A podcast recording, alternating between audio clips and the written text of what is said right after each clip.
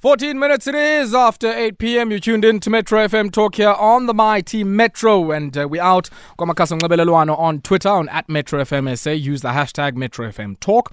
We're also out on Facebook as well on Metro FM SA. And uh, joining me now on the line is uh, economist, uh, researcher, and uh, writer Eddie Rakabe. And uh, yeah, we try and make sense of some of the developments that we've seen, but also symptomatic as they are of, uh, I guess, the proliferation of uh, shopping malls in our townships, and we ask uh, the economic implications of that. Eddie, how you doing, brother? Uh, good evening, Abonga. Good evening to the listeners. Yeah, thank you very much for joining us. M- maybe, Eddie, um, if we can take a step back and just Yes. contextualize this uh, uh, briefly. You know, if I think of many of the uh, townships where one would see shopping malls, I mean, let me maybe take two examples there in the Eastern Cape uh, New Brighton and, um, you know, um, Mdantsane. Yes. You've seen, I guess, a proliferation of shopping centers, um, and in the case of Mdantsane, you know, a big shopping mall. I think uh, the Robosis Group was involved in that in some shape or form. Um, in many of our communities, that's been seen as, you know, uh, a marker or a signal of progress. Um, because if you think about it, in the early 90s, many of these places didn't have that type of massive retail presence where you can find almost any and everything. And so, in a sense, when these come in, they seen at face value as an advance, and uh, I guess in many ways a signal of some form of freedom in some shape or form.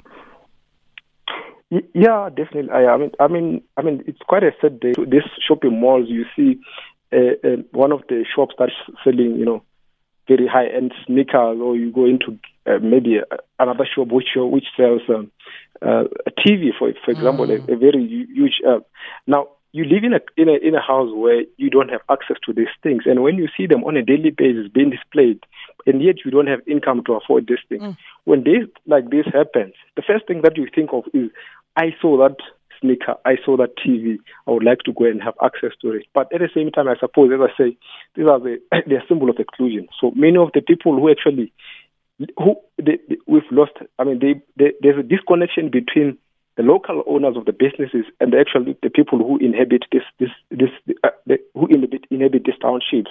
So in a way, you don't find that connection that you normally would find in a white community where the local businesses would still be would, would be owned by the very people who stay in that community. Sure, sure. And as a result, that's why you, you see this disconnection, and there will be the first target when this kind of of, of, of unrest happens. Mm. And in a way, I mean, Eddie, I might maybe be overcooking it here, but it does signal a pa- very particular type of colonial relation. Uh, because if I, if you think about it, I mean, uh, you know, you would remember a few years ago in the case of you know Mou- Mount Ayliff, uh, Yes. where you've got these massive, you know, re- real estate investment trusts who go into communities, set up, uh, you know, these malls, have an anchor tenant. It might be Shoprite, it might be somebody from the Pick n Pay Group, or any of the other big retailers in South Africa. But in a sense, the entire distribution, procurement, uh, and even the merchandising and sourcing of some of what is on those shelves is totally unrelated to the production profile uh, of some of those secondary towns, not just in the Eastern Cape, but in other parts. And so, in a sense, the money makes a one way trip out of that community. Even if Fifike, as a social grant, it's dro- withdrawn there, spent there, uh, with very little relational link uh, to the economic aspirations of many of those areas. It's, it's quite similar, I guess, to what happens uh, in a colonial situation with your minerals and uh, even some of your primary production and agriculture. Yeah, well, I mean, funny enough, I, mean, I, I, I was reading one of the World Bank uh, a report on inequality in relation to South Africa, and one of the things they mentioned there is that the, the South African economy is actually organized to support, you know, the colonial type economy. So the the, the entire society we've been organized in such a way that you necessarily support this colonial uh, uh, economic system that you're talking about, and and there is no relationship between actually what is consumed uh, in the local economy and what is being sold uh, in, in some of these shopping malls. And that's why we see this disconnection. That's exactly the disconnection I'm speaking about. And what essentially happens is that these shopping malls become some kind of an extractive active economic activities out of the out of the local economies. Much as there's some income that comes through the, the income that is paid to the employees who work in the, in some of those shops, and and we know very well that many of these uh, retail jobs actually are actually low paying jobs. So many of them are just paid below 3,000 or 4,000 rand a month. So essentially what happens is that the malls become this huge extraction where the money comes in through the small wages and the social grants people spend in this mall, but the quickly money goes out because there's no production linkages between the local economy, and that's why we see this. Um, you tend to see the devastation that the shopping mall causes. In as much as you might find that in some certain areas there might be opportunities created by the shopping malls, maybe perhaps through the people who are informal traders who necessarily congregate mm. around the shopping malls. But the amount of income that actually leaves the, the local economy as a result of these towering structures and, and the proliferation of, of shopping malls is too huge. And that's why you necessarily see, you would see uh, this tension, you know, always bubbling up between the shopping malls and the community every time the uh, community protests. That is exactly the reason why, because they, there is no that connection that mm. you would ordinarily find between the local businesses and, and the people who actually own these businesses. You would have seen some, I mean, in some reports today, there are some communities in, in, in Durban where the communities have actually organized themselves to make sure that they protect their properties, but they're not necessarily protect, protect they're protecting the local economy. Basically, mm. that's what essentially what it does. But if there was a, a relationship between the people who own the shopping malls and the, actually the, the local community, you're going to find that many of the people would be willing to defend these shopping malls and say, no, you're actually destroying our livelihood and we cannot allow it to do, you cannot allow you to do that. But because they, mm. this disconnection, that's why you, you don't find that they, there is no harmony between the local the community and the and the shopping malls. Yeah, and I guess I mean the other thing, uh, Eddie, is probably just in that comment you're making that you know if if there was at least some um, familial link between the owners. And when we say the owners, um, we might also want to unpack it, and you must help us here.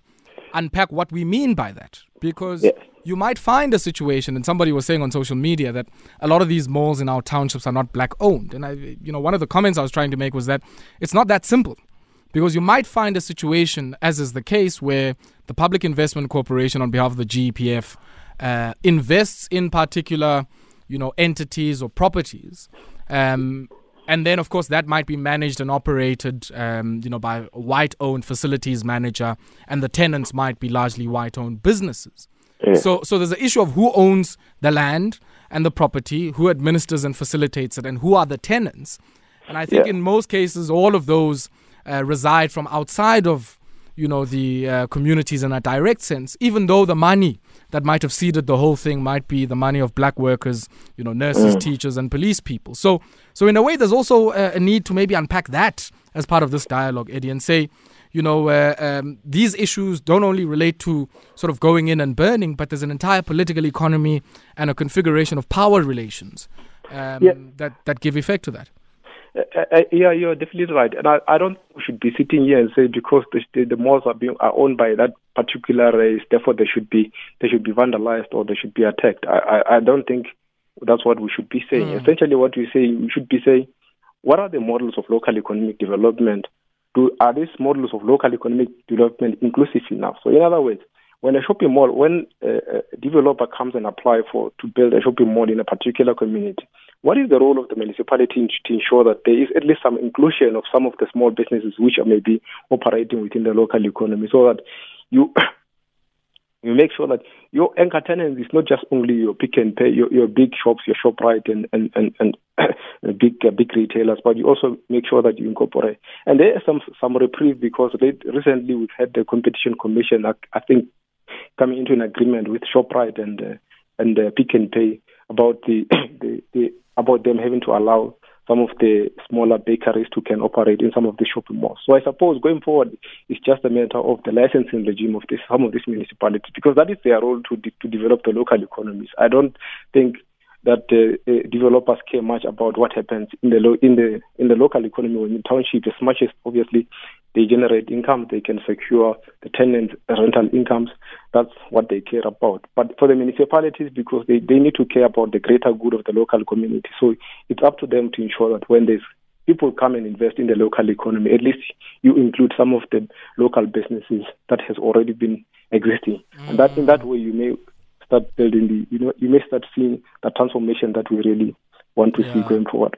Rather than just say no, it's not community owned, it's community owned. But on the other hand, I think even as the black community, which stays in the very same community, mm. there are certain ways through which I suppose we can, some, for, for instance, you can have stock stock firms investing in some of the shopping malls. But I suppose it also depends on the availability information. Mm. Sometimes you only you only get to notice when the mall is already yes, up. Yes. It's been building. Look, I mean, it, it's not like they share this information in an IDP meeting. You know, it's not like they come and say, "Yeah, well, a developer has approached us, and we've now approved that." Um, even the level of community participation in these things is, is sometimes just a tick box exercise uh, for people to just pass on this thing to keep it moving. You know.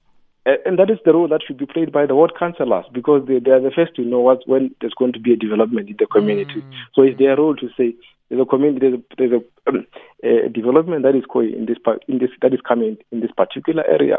Uh, these are the opportunities, and those who want to invest in the in in, in the shopping malls. Uh, this is the opportunity, and this is how you can invest in the yeah, community. Yeah. So that is what the role should be played by the by the local uh, ward councillors. And unfortunately, yeah. They are not doing that to the best of their ability, and that's why we see interactions that mm. we see today in the communities. You know, Eddie, there's something for me that's quite interesting. Um, and I think, you know, it's, it's, something we touched on with the Snesipo earlier on. There, there might be a sense, if you just look at it at face value, that this is a novel, spontaneous, and very new and unique phenomenon. Yet, if you if you're able to stitch some of the dots together, you might find that uh, we've had instances of business fora at a local level agitating for certain types of change. We've seen a similar attack and assault on immigrant owned uh, uh, operations in many of our townships. Um, and so, in a sense, there's always been the simmering and bubbling economic tension in our, in, in our communities. And how it manifests itself sometimes is very, you know, uh, certainly in my view, very, very, uh, you know, I, I sometimes think the guns are trained on the wrong people, but we can have that debate. Mm. Um, but one gets a sense that in this instance, there's been a tapping into that existing simmering sentiment. So nobody went to go and stoke up new fires here. Some of yeah. that sentiment was already there. Look at the first targets in KZN, the trucks, which yeah. were being burnt for employing ostensibly foreign drivers, um, long before what we saw over the weekend. And similarly, I think in many of these communities, many of the migrant, uh, you know, uh, uh, business people will tell you that before those malls were burnt, it was our stores that were being burnt. So I think, uh, how does that help us try and understand how we resolve this issue? Because I don't think that just thinking about it as a spontaneous thing that is primarily linked just to Jacob Zuma will take us any far. Well, I mean, it's a, it's a, it's a reflection of much deeper economic problem, economic crisis that we've, we've been facing for quite a long time. Mm. As you would know, I mean, we've got about 75% youth unemployment. Uh, 70% of people who are working and below less than 4,000 rand a month.